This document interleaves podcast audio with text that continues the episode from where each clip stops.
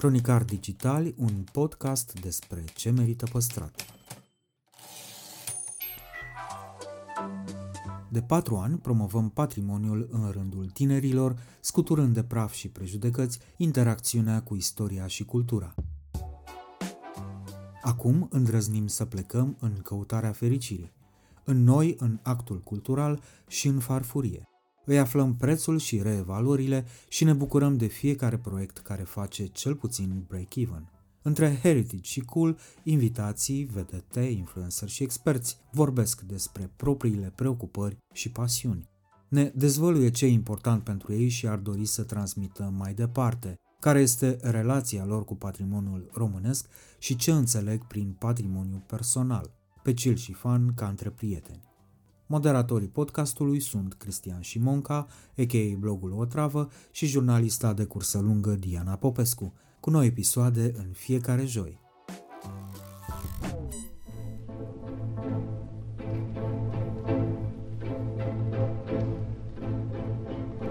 În secțiunea Patrimoniu personal Prețul pe fericire, Dan Petre enumeră câteva dintre beneficiile pandemiei. Explică de ce tinerii de azi vor să stea tot mai puțin la munca pe care oricum o schimbă foarte des. Dau un singur exemplu, sunt companii la care numărul de ore petrecute în conferințe Zoom a devenit coeficient de performanță. Și de unde vine proverbiala noastră capacitate de a ne descurca făcând combinații. Eu o pun foarte mult pe, pe seama și nu e opinia mea, din ce am, din ce am citit.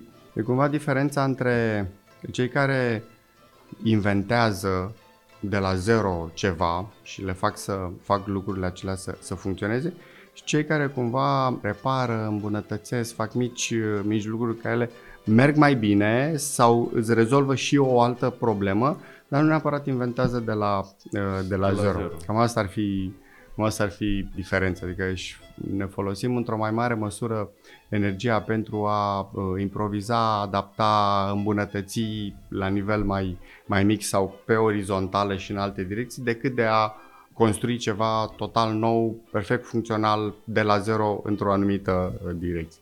Da, nu vreau să generalizez, dar există cumva, cumva chestii. Și de asta românii funcționează sau performează foarte bine în niște sisteme bine stabilite, adică români care fac performanță în alte țări, în alte culturi și ne întrebăm de ce aici nu a reușit și acolo a, uh, a reușit. Nu e neapărat pentru că este economia sau pentru că este, ci pentru că sistemul în care el a intrat funcționează foarte uh, bine și el poate să-și canalizeze genul ăla de antrepriză mică în binele uh, sistemului.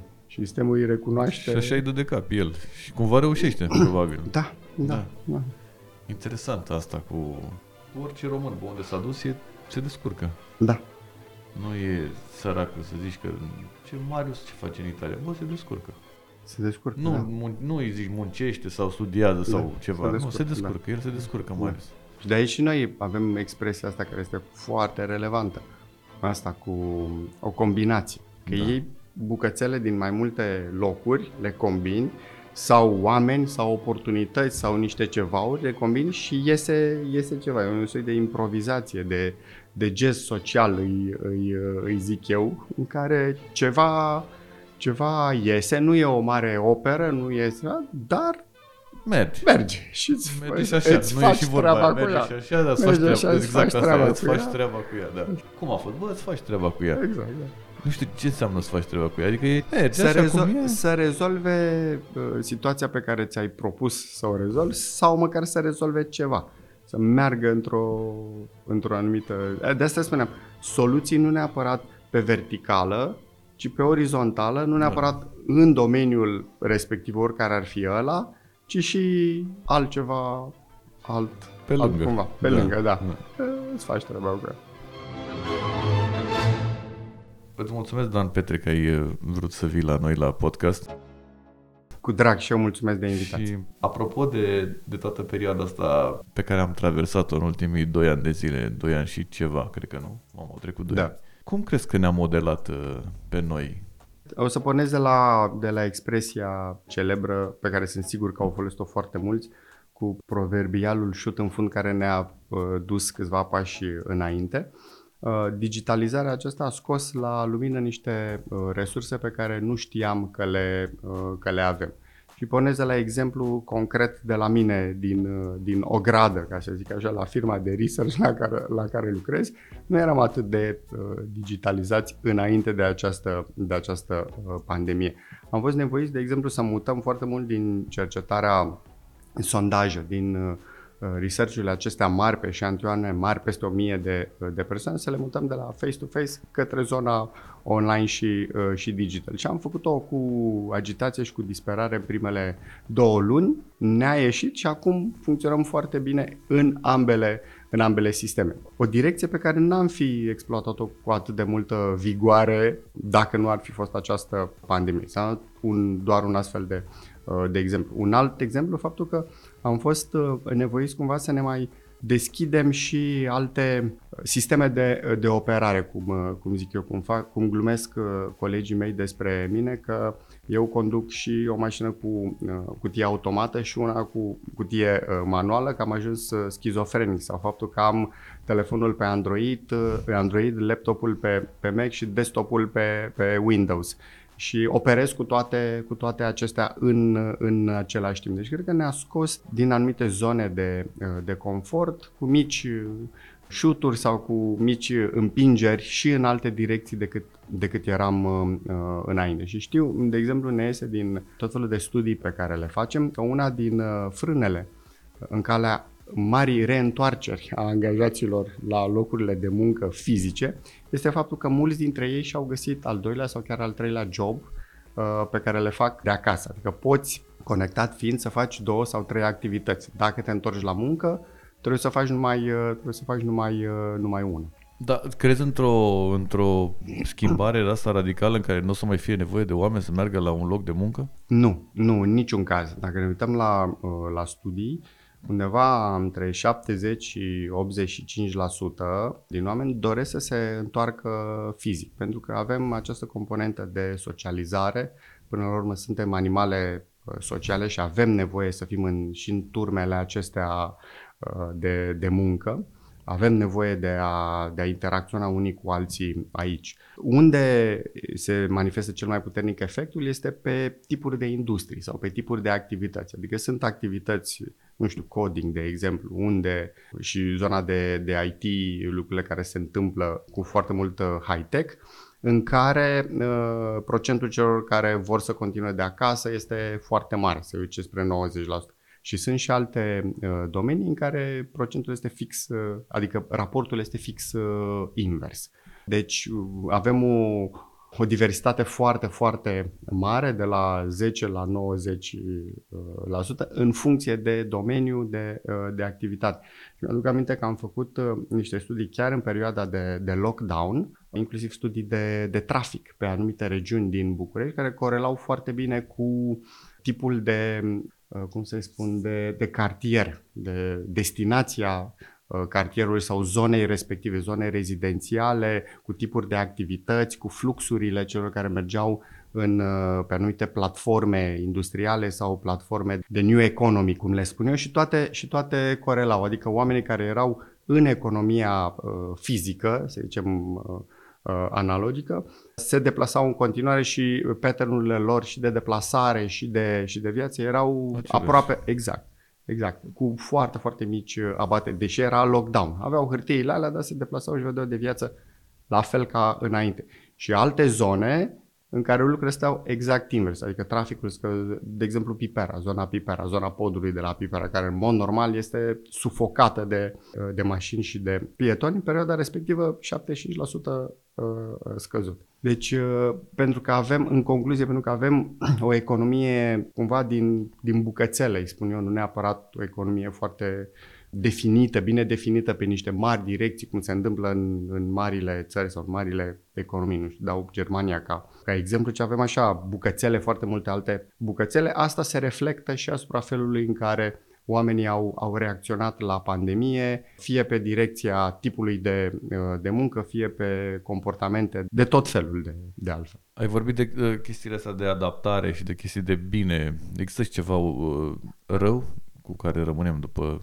perioada asta? Da, eu cred că da.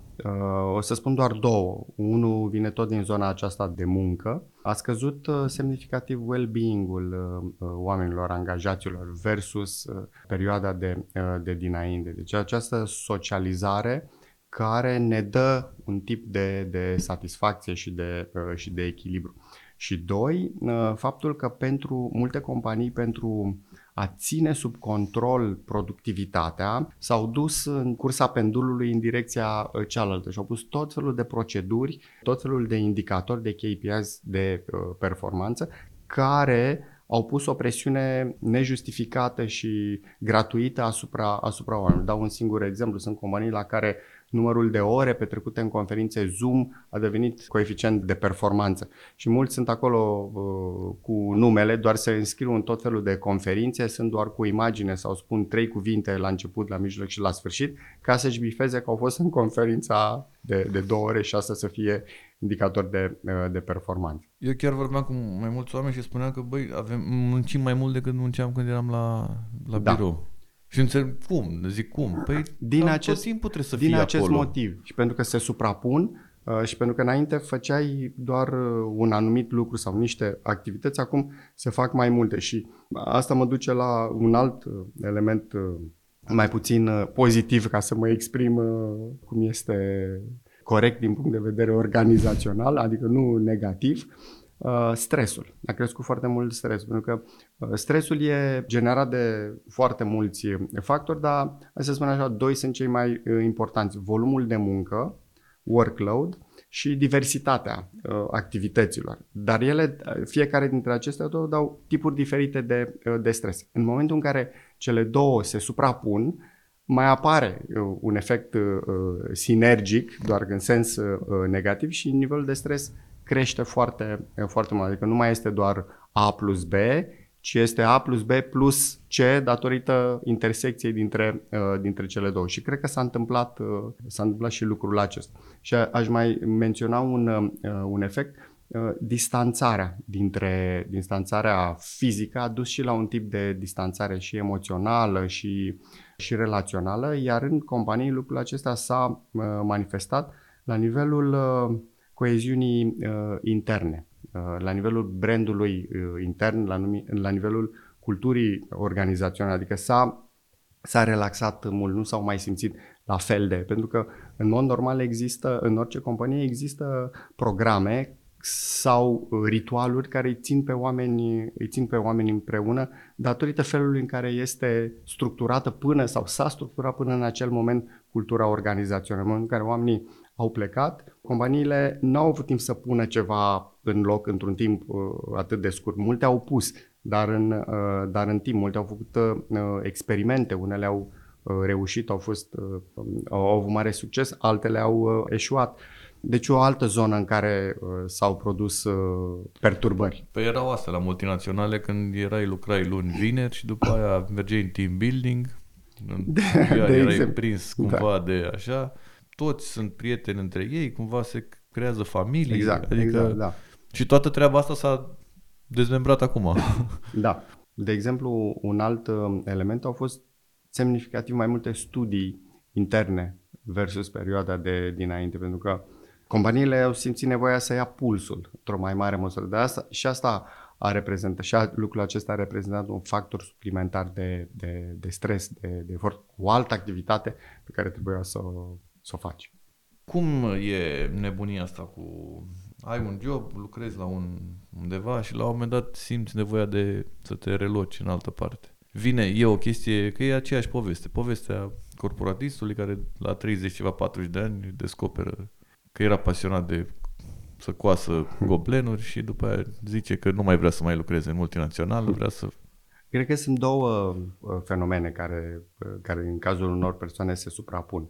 Pe de o parte este vorba de efectul de generație. Generațiile, în special uh, Z, uh, acum și generația uh, millennials, care au, de exemplu, prin comparație cu generația X, intervalul pe care sunt dispuși să-l aloce pentru un singur job este mai, mai scurt, perioada este mai scurtă decât generația, generația X. Adică după uh, 3-4 ani, de regulă simt nevoia să se, uh, să se mute și este cumva o percepție de tipul dacă stai într-un singur loc mult timp, te deprofesionalizezi sau îți scade valoarea pe, pe piață, pentru că angajatorul potențial se uită, ai stat acolo atât de mult, e, ceva e, e neregulă, ai fost în zona de confort, n-ai mai depus niciun efort, n-ai mai făcut nimic. Iar pe de altă parte, este un efect de perioadă de, de viață, de interval, de interval de viață.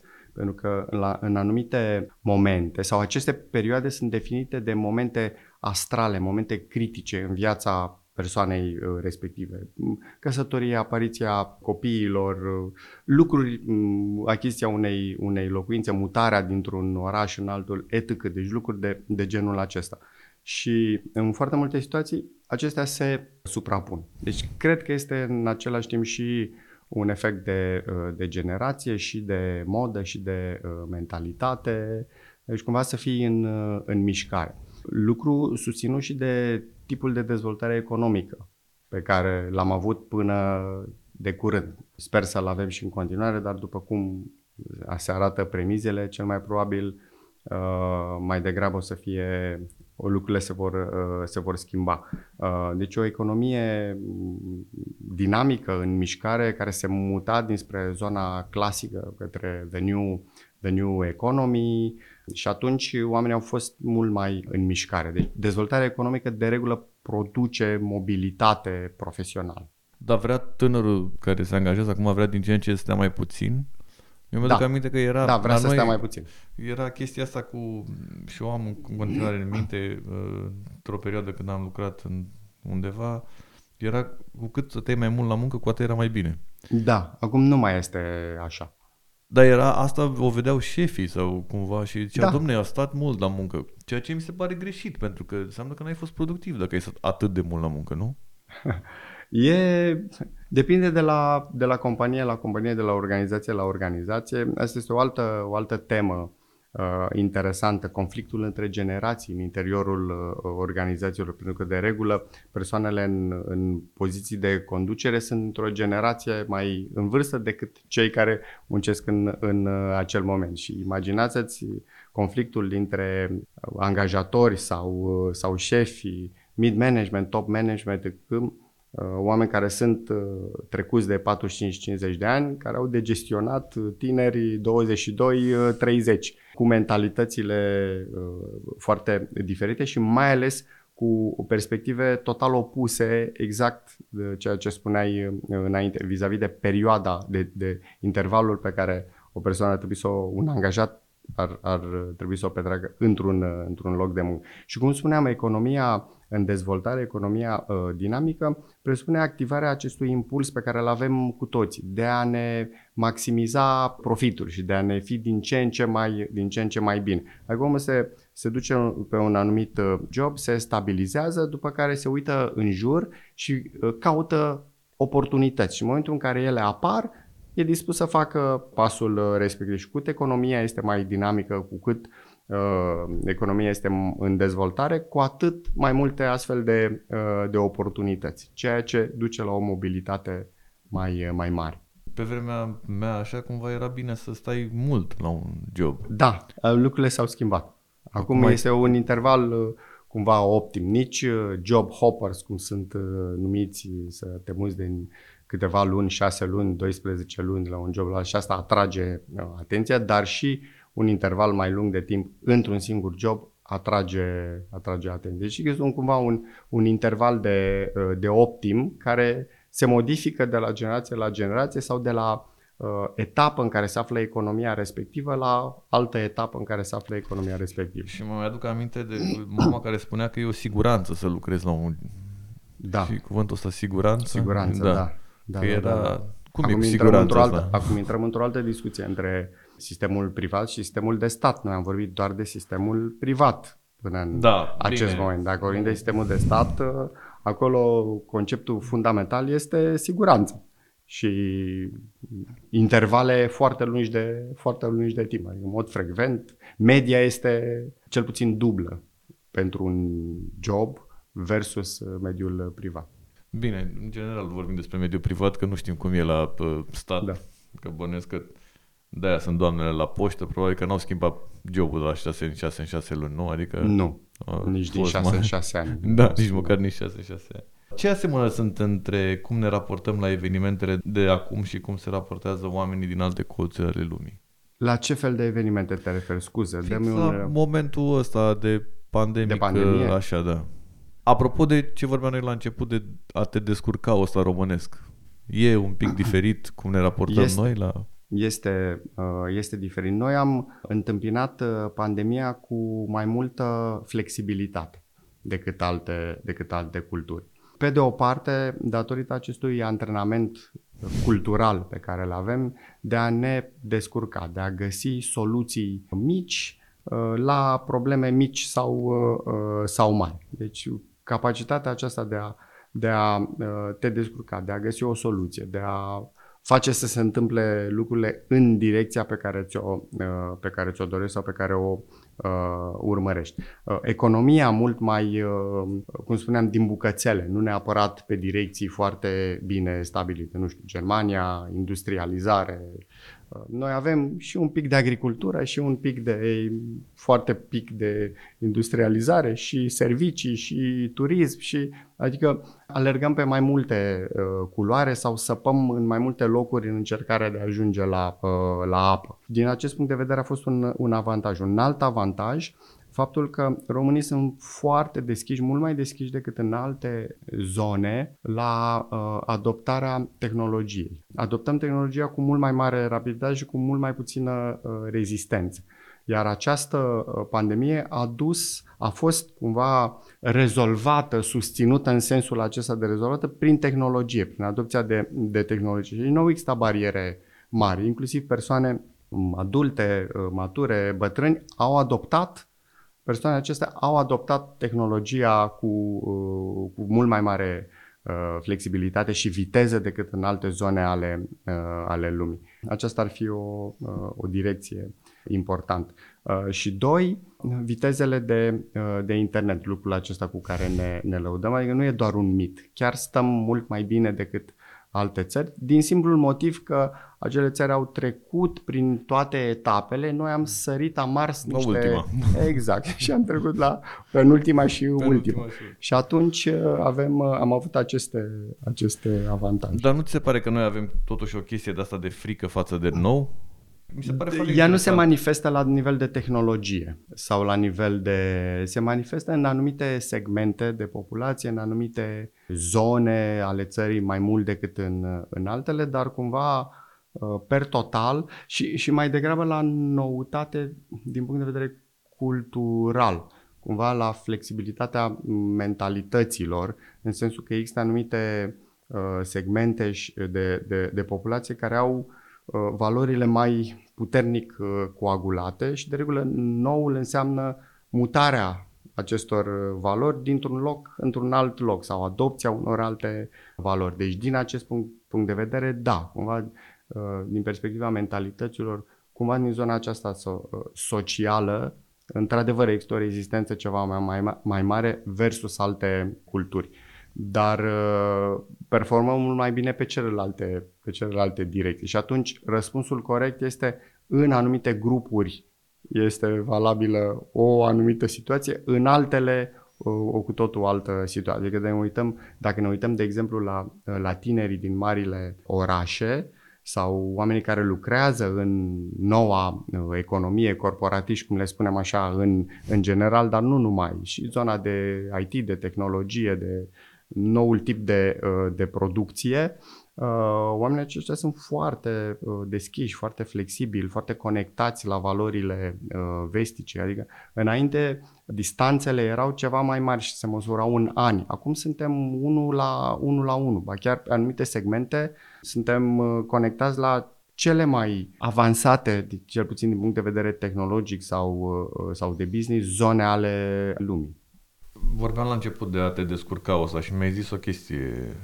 Mi se pare că avem o, o problemă tot timpul, toate că am fost mici, tot timpul ne credem că am fost la un moment dat uh, miezul universului. E doar la România asta sau nu, în general este la peste țările tot. mici? E, este peste tot. Este sindromul, noi îl știm sub numele de sindromul provincialului. Pentru că ai nevoie să ai sens în viață și să fii la același nivel cu, cu cele. E foarte greu să accepti că altcineva este mai înaintea ta sau mai sus decât tine. E normal, este natura, este natura umană. Poți crește în două feluri. Fie devenind mai mare, mai avansat, mai mult decât altcineva într-un sens pozitiv, crescându-te pe tine, sau diminuându-l pe celălalt.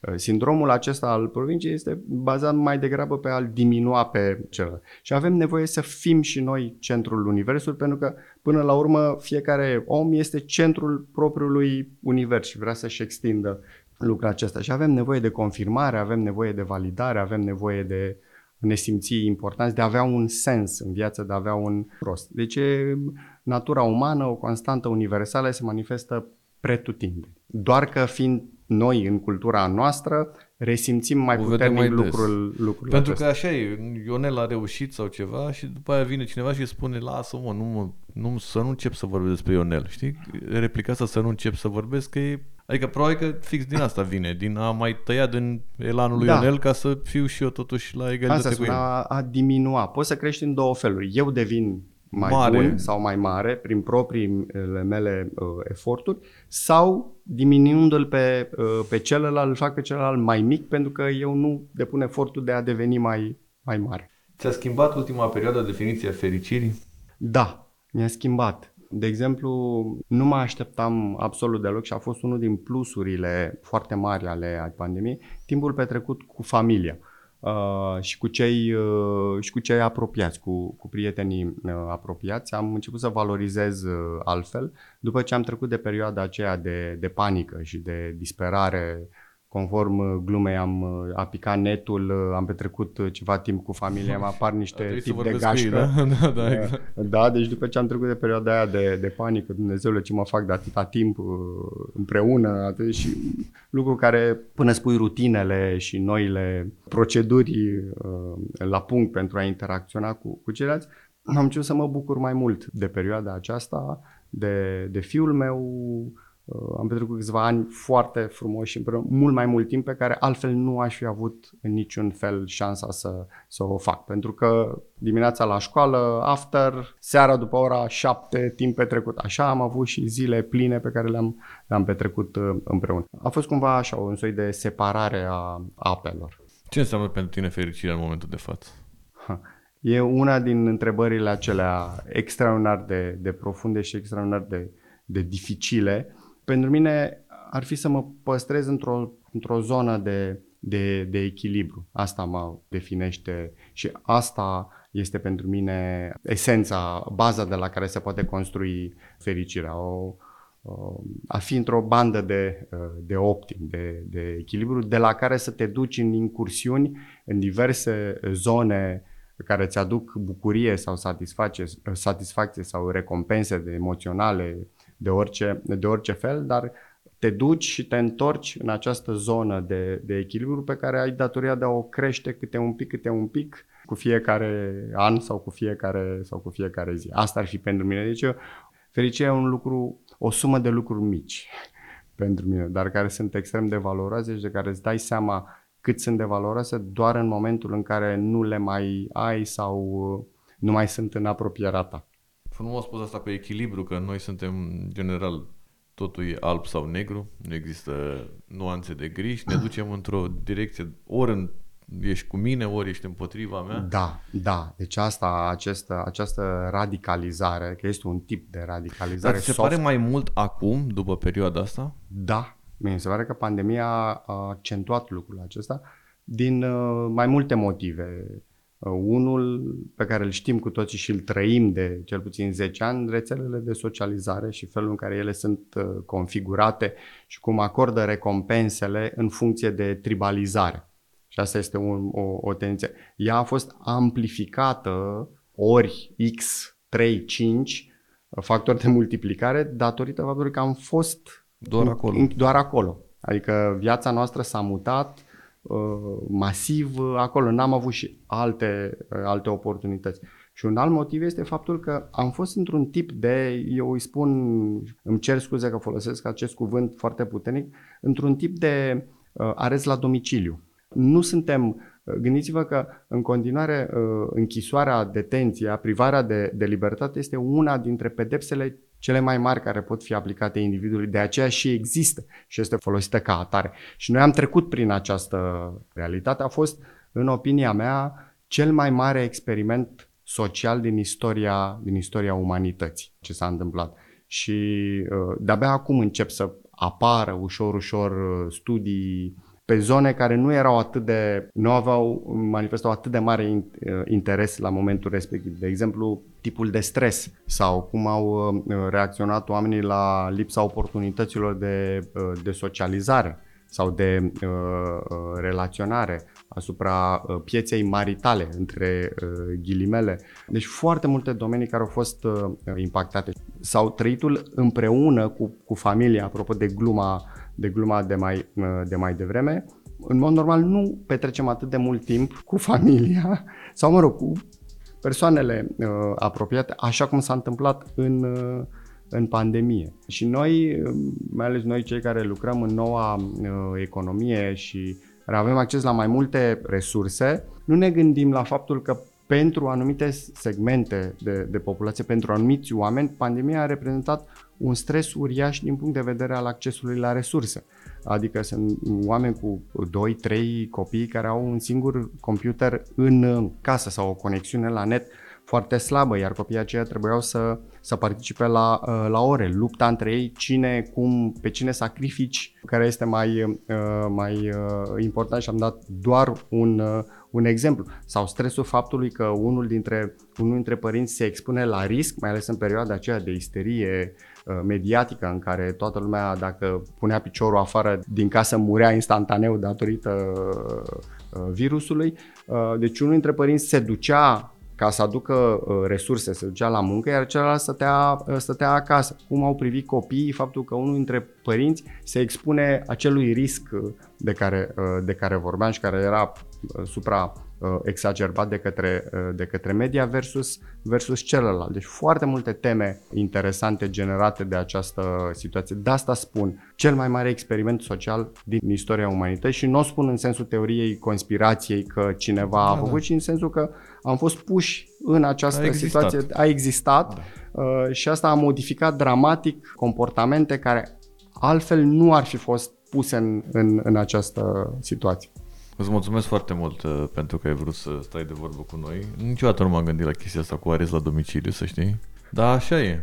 Și cumva toată lumea e... Adică pușcăria e ceva rău. Da. Ultima. Ultimul... Da. Și că de fapt ce ei? Că ei dreptul la libertate. Da. Dreptul Asta... de, la, la free agency, cum spun, uh, cum spun englezii, de, uh, la, la dreptul de a face ceea ce îți dorești, de a-ți urma ceea ce tu consideri că este fericirea. Foarte și nu întâmplător, în principal, mișcările libertariene din diverse zone ale, ale globului au reacționat cel mai, cel mai puternic la, la pandemie, chiar mai mult decât uh, cei cu teoria conspirații, da, sau cei care erau speriați de efectele medicale ale, ale uh, vaccinurilor. Nu o să mai trăim așa curând, nu se știe. Da, ca să replic cu altă, uh, cu poanta dintr-un alt banc, cele cu alinuța nu se știe nu se niciodată. nu se știe niciodată. Îți mulțumesc foarte Și eu îți mulțumesc mult pentru invitație. Să ai o zi frumoasă. Zi bună.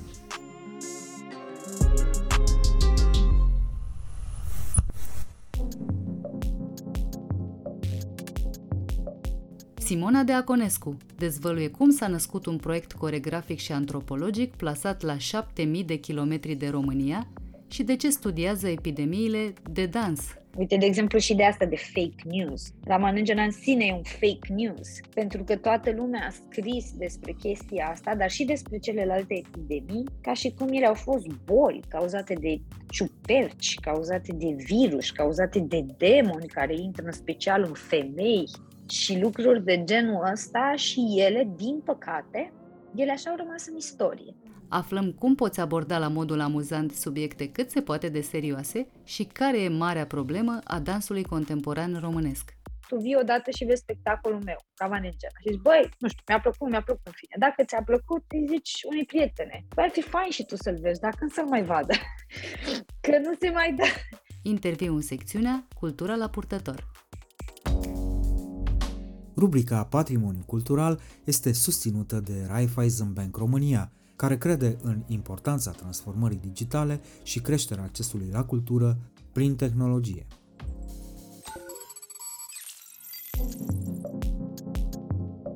Bună, Simona, mă bucur să ne întâlnim la Cronicari Digitali. De regulă ne întâlnim uh, prin sălile de spectacol la uh, ceea ce faci uh, tu în timpul orelor de program, dar tot despre asta vom vorbi și azi. Salut, salut! Mulțumesc de invitație! Mă gândeam că cel mai adesea creăm pornind de la lucruri care ne privesc direct sau se întâmplă în imediata noastră apropiere, ori măcar în zilele noastre. În schimb, cel mai recent spectacolul tău a plecat de la un episod care s-a petrecut la peste 7000 de kilometri distanță de România și acum mai mult de 150 de ani. Și mă întrebam, mă întrebam de unde acest salt în spațiu și timp. Da, într-adevăr, mai ales în, nu știu, arta performativă sau în coregrafie, noi lucrăm foarte mult cu momentul prezent și cu ce se întâmplă acum, nu? E artă contemporană, e dans contemporan, dar în același timp um, există o grămadă de artiști care um, explorează ceea ce s-a întâmplat în trecut ca să înțeleagă mai bine viitorul și eu sunt unul dintre, dintre acești artiști. Nu toate proiectele mele sunt legate de trecut, numai unele dintre ele,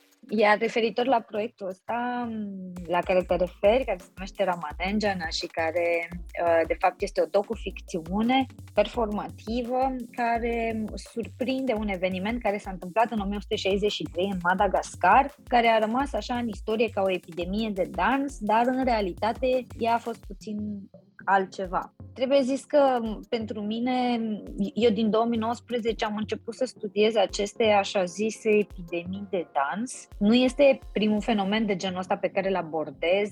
Acum tocmai ce m-am întors din, din Grecia, unde am prezentat spectacolul Coreomaniaci, care adresează epidemia de dans din Strasburg, Coreomania care s-a întâmplat în 1518 în uh, februarie, martie, aprilie am făcut această Ramanenjan, de care s-a întâmplat în 1963 în Madagascar și uite, în august uh, mă duc în Germania ca să studiez um, epidemia de dans care s-a întâmplat în jurul uh, orașelor de lângă râul Rin din 1374. Deci pentru mine cumva e un, um, nu știu, e un subiect care se dezvoltă așa um, ongoing, și toată lumea mă întreabă de ce îl fac și ce m-a apucat acum și dacă are legătură cu epidemia. Are puțin legătură și cu ce s-a întâmplat cu noi, dar nu mi-a venit neapărat ideea în timpul uh, pandemiei, epidemiei de COVID.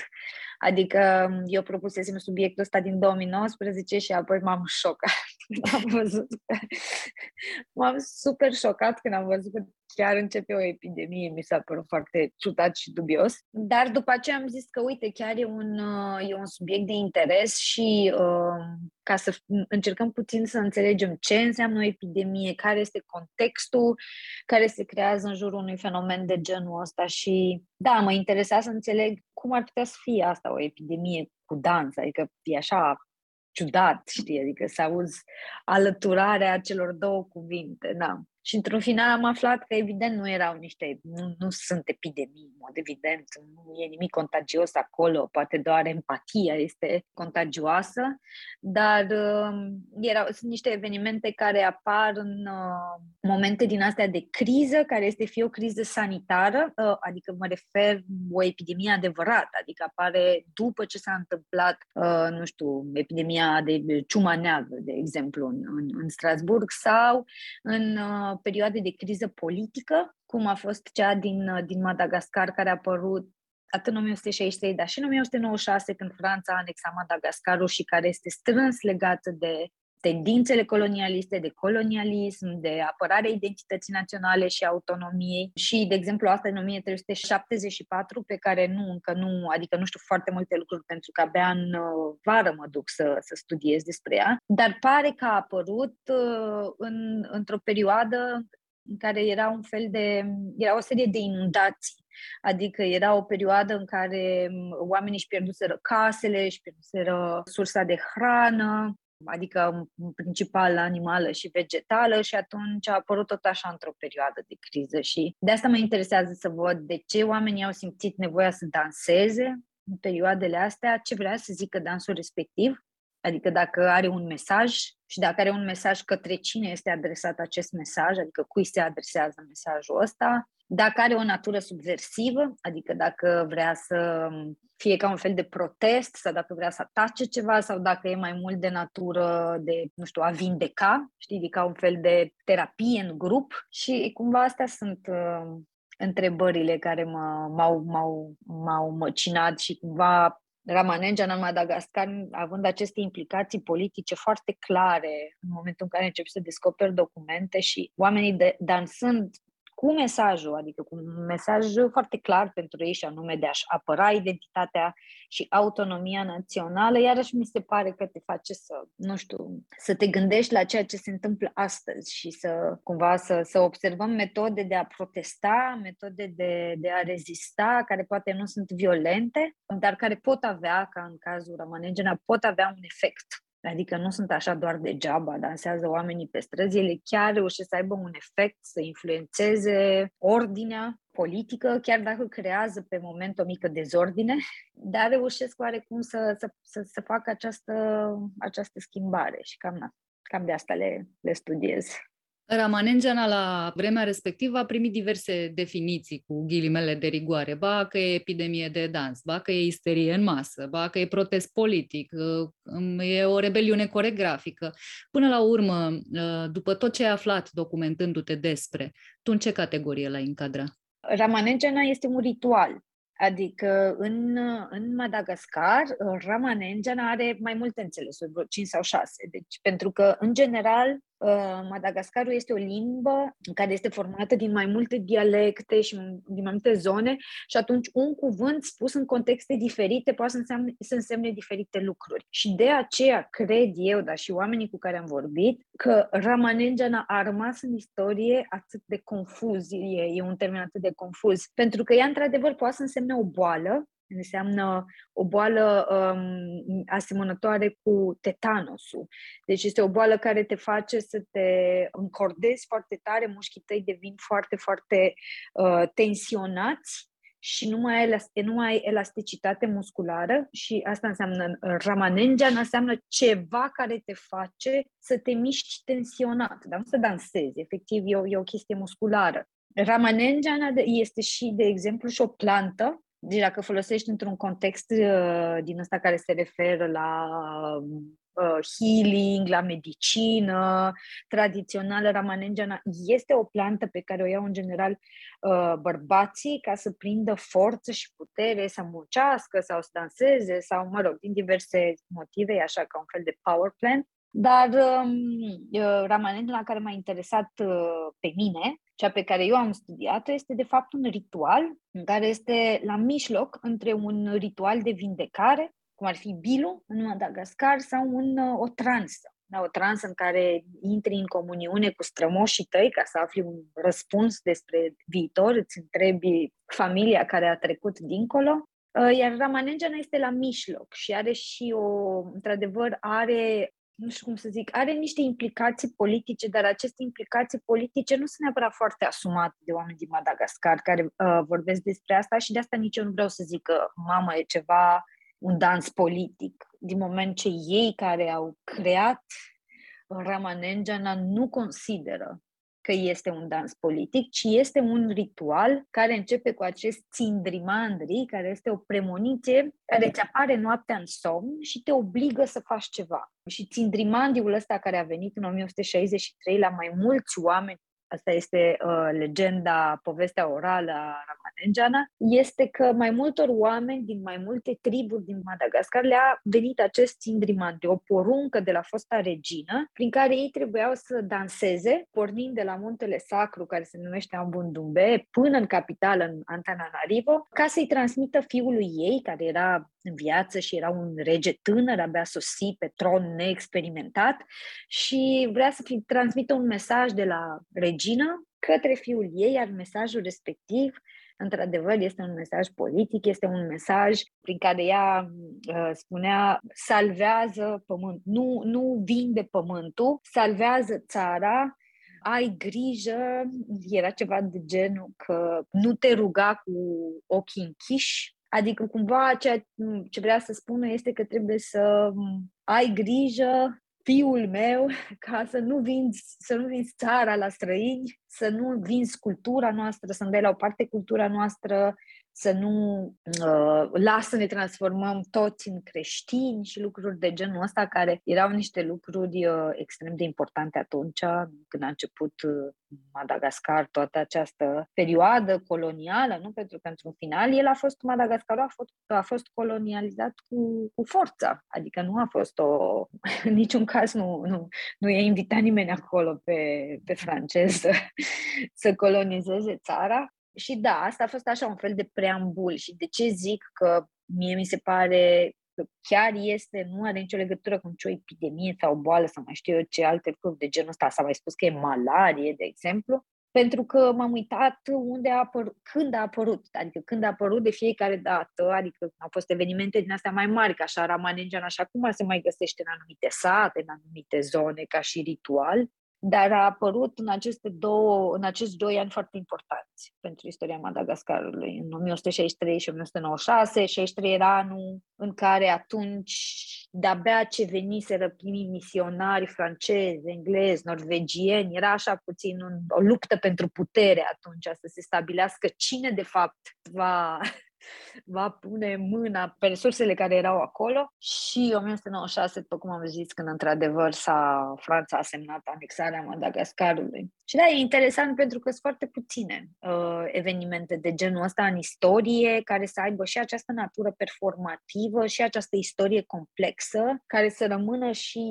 astăzi oarecum de, de interes și prin care că dacă scopul nostru ca artiști, cel puțin scopul meu, nu știu cum sunt alți artiști, dar scopul meu ca artist este nu să ofer publicului modalități de a reflecta asupra situației care se întâmplă în prezent. Și pentru că suntem așa de bombardați de informația care se întâmplă acum, câteodată mi se pare că cel mai bine este să ne gândim puțin la trecut și ce s-a întâmplat în trecut ca să înțelegem că, nu știu, nu e ceva cu adevărat nou. Trebuie să știm oarecum cum s-au întâmplat lucrurile astea ca să, ca să înțelegem prezentul. Uite, de exemplu, și de asta de fake news. Ramanujan în sine e un fake news, pentru că toată lumea a scris despre chestia asta, dar și despre celelalte epidemii, ca și cum ele au fost boli cauzate de ciuperci, cauzate de virus, cauzate de demoni care intră în special în femei și lucruri de genul ăsta și ele, din păcate, ele așa au rămas în istorie. Dacă te vei duce și vei căuta pe Wikipedia sau, în fine, surse din astea care sunt așa oarecum la prima mână, nu știu, tot felul de articole bombastice pe internet sau lucruri de genul ăsta, dar inclusiv în anumite uh, documente oficiale, jurnale, Uh, și, uh, cum se numesc, dicționare medicale din perioada respectivă, aceste evenimente au rămas așa, fie că au fost boli, fie că au fost posesiuni demonice sau nu mai știu ce chestii care sunt cauzate de tot felul de superstiții sau lucruri de genul ăsta, când ele au însemnat cu totul altceva pentru comunitatea de atunci. Și uite așa, dacă ne gândim, ajungem să citim o istorie eronată și cumva asta eu na, încerc, încerc să, să prin, prin asta să, na, să fac oamenii să se gândească că poate că e un exemplu în care istoria rămâne scrisă greșit și trebuie să avem grijă cum scriem istoria de acum, să fie cât mai aproape de realitate. Spectacolul ăsta are firește dans, dar mai are, are. și niște texte inspirate de scrierile vremii, despre care pomeneai și acum, și are foarte mult umor. Și mă gândeam că e avantajul pe care ți-l oferă distanța asta de un veac și jumătate de momentul, de la momentul pe care îl aduci în scenă. Crezi că peste alți 150 de ani se va vorbi la modul amuzant despre subiecte care nouă ni se par astăzi foarte serioase? Acum sunt două lucruri de zis aici. Stilul meu în general ca și artist conține, adică eu tot timpul am acest umor negru. Câteodată oamenii nu-l gustă. Uite, când am fost și am prezentat în Germania, vedeam că le vine să râdă, da, se țineau. Da, e, e un fel de umor negru cinic câteodată și chiar, da, chiar acum recent s-a scris un, un review că atâta sarcasm nu s-a mai pomenit într-un spectacol.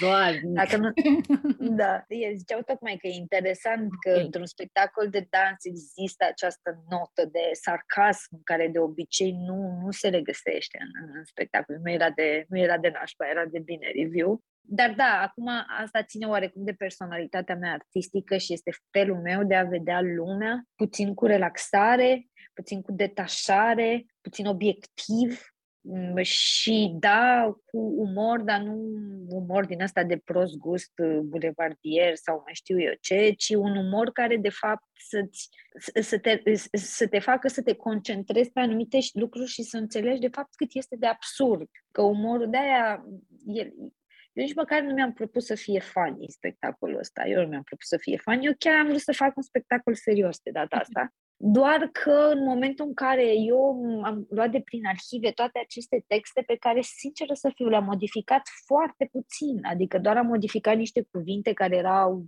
greu de înțeles astăzi, erau engleză din aia veche sau franceză veche dar să spun, nu știu, hai 10, hai 20% din text, să spun că a fost puțin dramatizat și descris, dar majoritatea lucrurilor care se spun acolo, pentru că umorul reiese în mare parte din absurdul textului.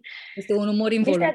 Este, este, da, e adevărat. Deci oamenii chiar asta spuneau, că e malaria, că dansul este cauzat de tot felul de demoni care vin în hoarde, care aleargă, care nu știu ce, adică... Dacă nu se lipește de creștini, ei sunt la...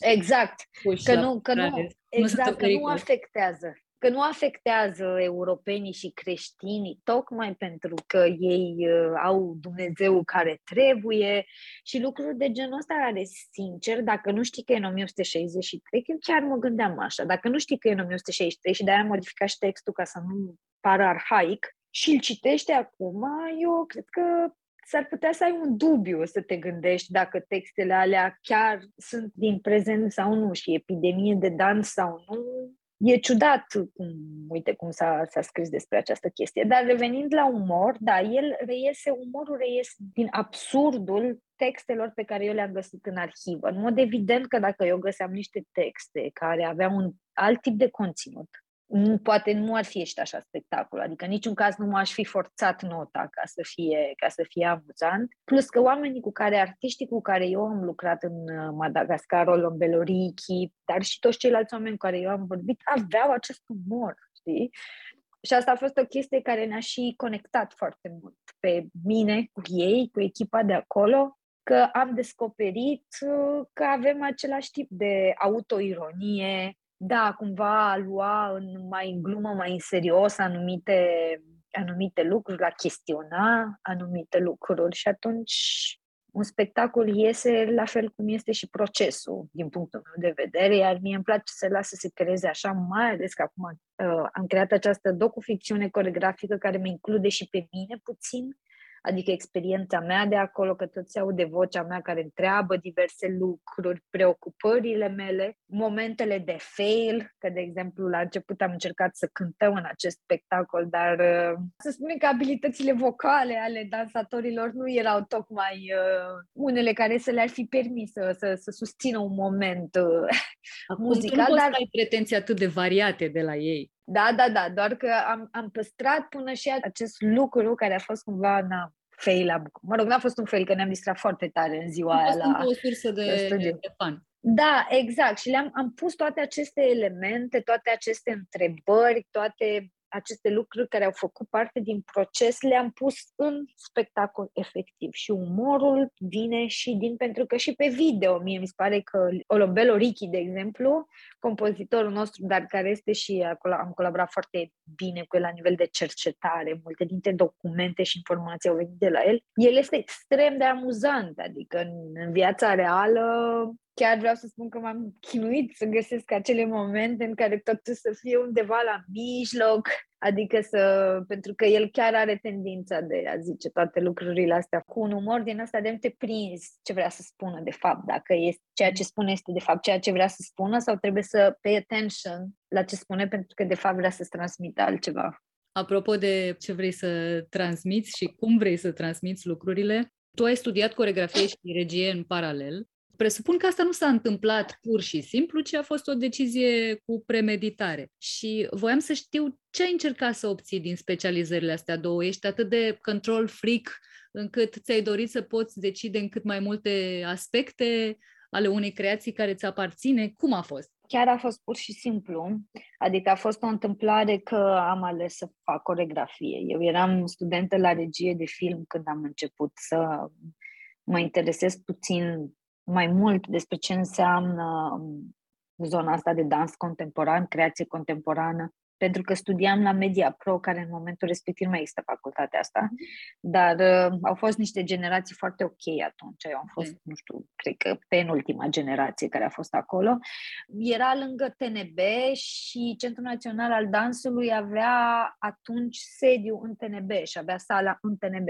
Și atunci eu când terminam cursurile mă duceam la spectacole, la CNDB, pentru că când terminam cursurile de la universitate în anul întâi eram și eu curioasă, venit în București să văd ce se, ce se întâmplă și m-am dus și știu că am văzut spectacolul de dublare al Modelinei Dan. Mamă, și mi-a plăcut atât de mult încât și pe aia m-am mai dus și am mai văzut spectacole și am zis nu, de fapt eu asta trebuie să fac în viață. Adică cumva am simțit în momentul în care am văzut adică am, am simțit că am o, am o afinitate mult mai mare către zona asta de, da, nu știu, creație contemporană, artă contemporană, dans contemporan. Nu vrem neapărat să fiu o mare dansatoare, deci nu vreau acum să fiu, știu, Barășnicov sau mai știu eu cine. Deci nu, pur și simplu mă interesa zona de creație, adică de acest univers care e mult mai fluid, este mult mai reflexiv, îți permite mult mai multe lucruri din punctul meu de vedere, cel al, al dansului contemporan, dar am continuat să fac și film. Și n-am, uh, sincer, nu mi-am propus să le combin, chiar am zis că nu am chef acum să fac tot felul de combinații dubioase și am zis că le voi ține separat până când până în momentul în care voi simți că vine organic acest, acest mix. Și la un moment dat, nu știu, prin 2014, cred, da, 2014-2015, adică după ce am terminat facultatea, m-am gândit eu așa puțin ce vreau să fac cu viața mea, adică a trecut ceva timp, da, a apărut această idee de a face filme de dans, de a prezenta filme de dans, de a integra o zonă video în spectacole, de a mă plasa undeva la mijloc. Am început după aia să lucrez mai mult într-o zonă de instalații, în muzee și galerii sau site specific, iar așa am intrat într-o perioadă din asta de lucru cu tehnologia, cu diversi senzori, uh, chestii destul de vizuale. Na, ca orice artist uh, trec și eu prin diferite perioade și acum cred că mă aflu mai mult în perioada de, nu știu, e, e, e, îmi place foarte mult acum să fie simplu, pentru că mi se pare că, și, și mă uit, eu nu zic, zic de mine acum, mă uit la mine cum reacționez la informație vizuală, pentru că suntem pe toate platformele astea, nu știu, Facebook, Instagram, TikTok, whatever, nu știu, consumăm foarte repede informația, adică e așa, 5 secunde, up, a plecat, iarăși 10 secunde, 30 de secunde și atunci bombardamentul ăsta vizual care se întâmplă, mi se pare că ne distruge creierul și ne distruge efectiv posibilitatea de a mai avea răbdare, nu știu, să înțelegem ceva. Și atunci uh, mi-am uh, propus de fapt, să fac spectacole mult mai simple, care să aibă o componentă vizuală, care să nu invadeze, să nu știe, adică să nu șochez vizual omul care oricum e șocat tot ce se întâmplă, și să le las puțin să fie, nu știu, mai concrete, mai clare, mai desfăcute, mai lente, adică să nu, să nu fie atât de multă tehnologie, poate. Da, așa cum am aflat în această perioadă de după ce am încercat tot felul de nebunii, tehnologii, senzori, microbiologie, tot felul de lucruri de genul ăsta, am zis cel mai bine este să duci în arhive. Da. Adică noi uh, ne distrăm aici și uh, datorită subiectelor și uh, pentru că, uite, așa merge discuția, dar aș vrea să, să încheiem dezbătând o treabă cât se poate de serioasă. Regizorii, de pildă, se plâng că nu avem public pentru filmul românesc. Cum stau lucrurile cu, cu dansul contemporan? Încă mai faceți educație sau există deja o masă suficient de mare pentru cât se dansează și se comunică prin dans în România? Mm. Nu știu ce să zic aici, nu aș spune chiar că avem un public foarte mic, pentru că nu e așa, dar acum depinde și la ce numere ne raportăm. Nu, pentru că în dansul contemporan se face totuși în niște spații care sunt destul de mici din lipsă de fonduri și atunci, da, dacă te raportezi la un număr de 100 sau 100 și ceva de oameni care vin la spectacol sau 50 de oameni care vin la spectacol, o să spui că este sala plină și că este sold out. Dar uh, dacă mm, ai un spectacol și poate vrei să strângi 300, 400, 500 de oameni odată, s-ar putea să ai o problemă.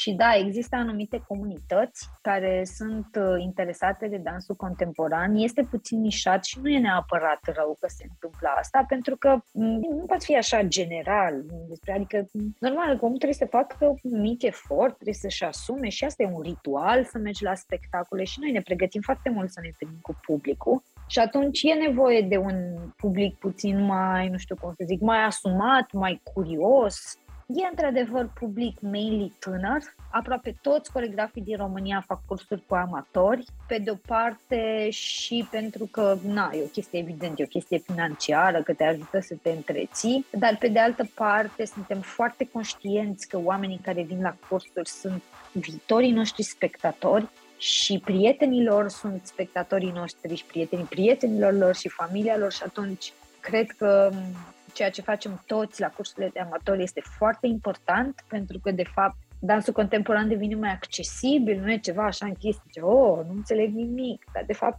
înțelegi, bine o să vezi că înțelegi, nu e nimic uh, atât de complicat încât nu e... Dacă s-a creat această impresie că, mamă, e ceva așa de criptat, că nu înțelege nimeni, nu e adevărat, adică toți oamenii care vin înțeleg exact ce se întâmplă acolo.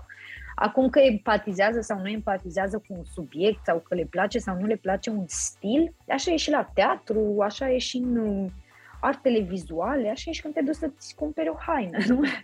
Una îți place, alta nu-ți place. Adică e normal să existe anumite gusturi. Și în momentul în care publicul începe să aibă gusturi, înseamnă că este și un public educat. S-a uitat la diverse lucruri și a zis, mie, mie îmi place zona asta. Și dacă eu întâlnesc pe cineva din public care îmi spune, da, am fost, nu știu, la cu tărică și cu tărică nu am empatizat neapărat foarte tare. Băi, dar am văzut spectacolul ăsta, deci mi-a plăcut foarte mult. Unde pot să mai văd așa? Atunci încerc și recomand, chiar dacă nu e neapărat, uh, nu știu, genul de spectacol pe care îl fac eu. Zic, a, ok, îți place zona asta? Păi, nu știu, poți să mai vezi acolo la teatru sau poți să mai vezi în galerii sau lucruri de genul ăsta. Și e un public în creștere, dar din păcate, nu știu, nu, nu se produce suficient de mult, știi? Adică de produs se produce, dar nu se distribuie.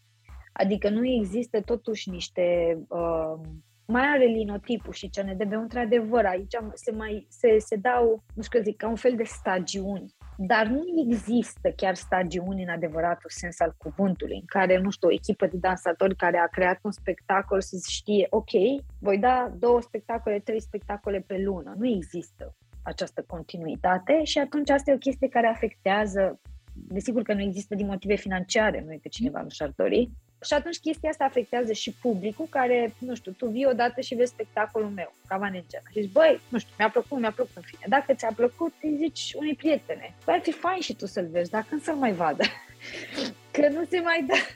Știi? Și atunci se creează această chestie, că nu există continuitate din lipsă de fonduri, atunci nu știu, publicul uită, se duce la alte lucruri și poate nu e mai greu să fidelizezi uh, o masă când tu nu-i oferi lucruri uh, punctuale. Da, da, da, da asta e problema. Asta, mie, mie asta mi se pare că e problema la dansul contemporan, că nu există această continuitate și atunci de-aia se destramă și echipele, de-aia nu crește progresiv atât de repede cum ne-am dorit noi și de-aia încă este un struggle să dai un spectacol de dans contemporan și te uiți la bilete să vezi dacă o să ai sala goală sau o să fie ok. Eu simt pumnii să, să fie mereu sala plină. Nu știu dacă a fost întâmplare, dar de fiecare dată când am ajuns la un spectacol de tău, sala era plină. Ă, chiar dacă era o sală de, cum spui tu, 100 de, de locuri sau 50 sau câte ori fi fost. Și uh, să sperăm că nu dintr-un motiv uh, foarte dramatic, dar că poate vom vedea și noi o epidemie de dans în zilele noastre. Păi nu e nimic dramatic, adică ar putea să facă ca un semn, una subversiv așa, de protest. Aș participa și eu la ea. Nu că ai participa, am senzația că te-ai apucat să să lucrezi la asta. Nu, nu, că trebuie să apară, ca să fie așa, trebuie să apară de nu știi de unde, adică trebuie să apară organic din situație, nu trebuie să organizeze cineva, adică Am apare înțeleg. oarecum involuntar, trebuie să reiasă din situație, nu poți să organizezi, că atunci nu mai e. Ca să iasă legenda corespunzător. Exact. Mulțumesc mult, Simona. Mulțumesc și eu.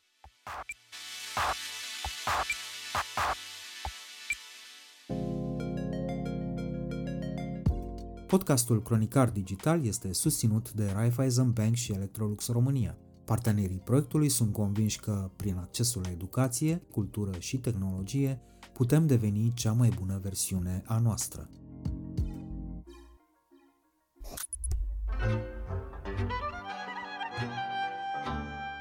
Cronicar Digital, un podcast despre ce merită păstrat.